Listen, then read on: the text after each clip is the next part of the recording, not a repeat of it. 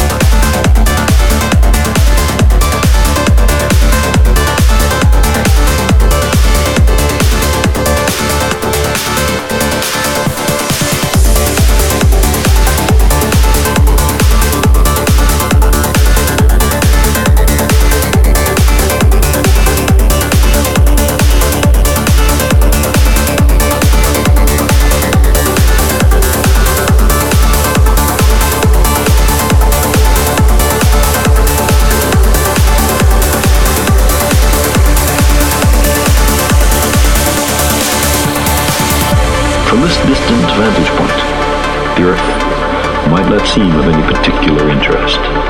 But for us, it's different. That's home. That's us. On it, everyone you love, everyone you know, everyone you ever heard of, every human being who ever was, lived there, on a mote of dust, suspended in a sunbeam.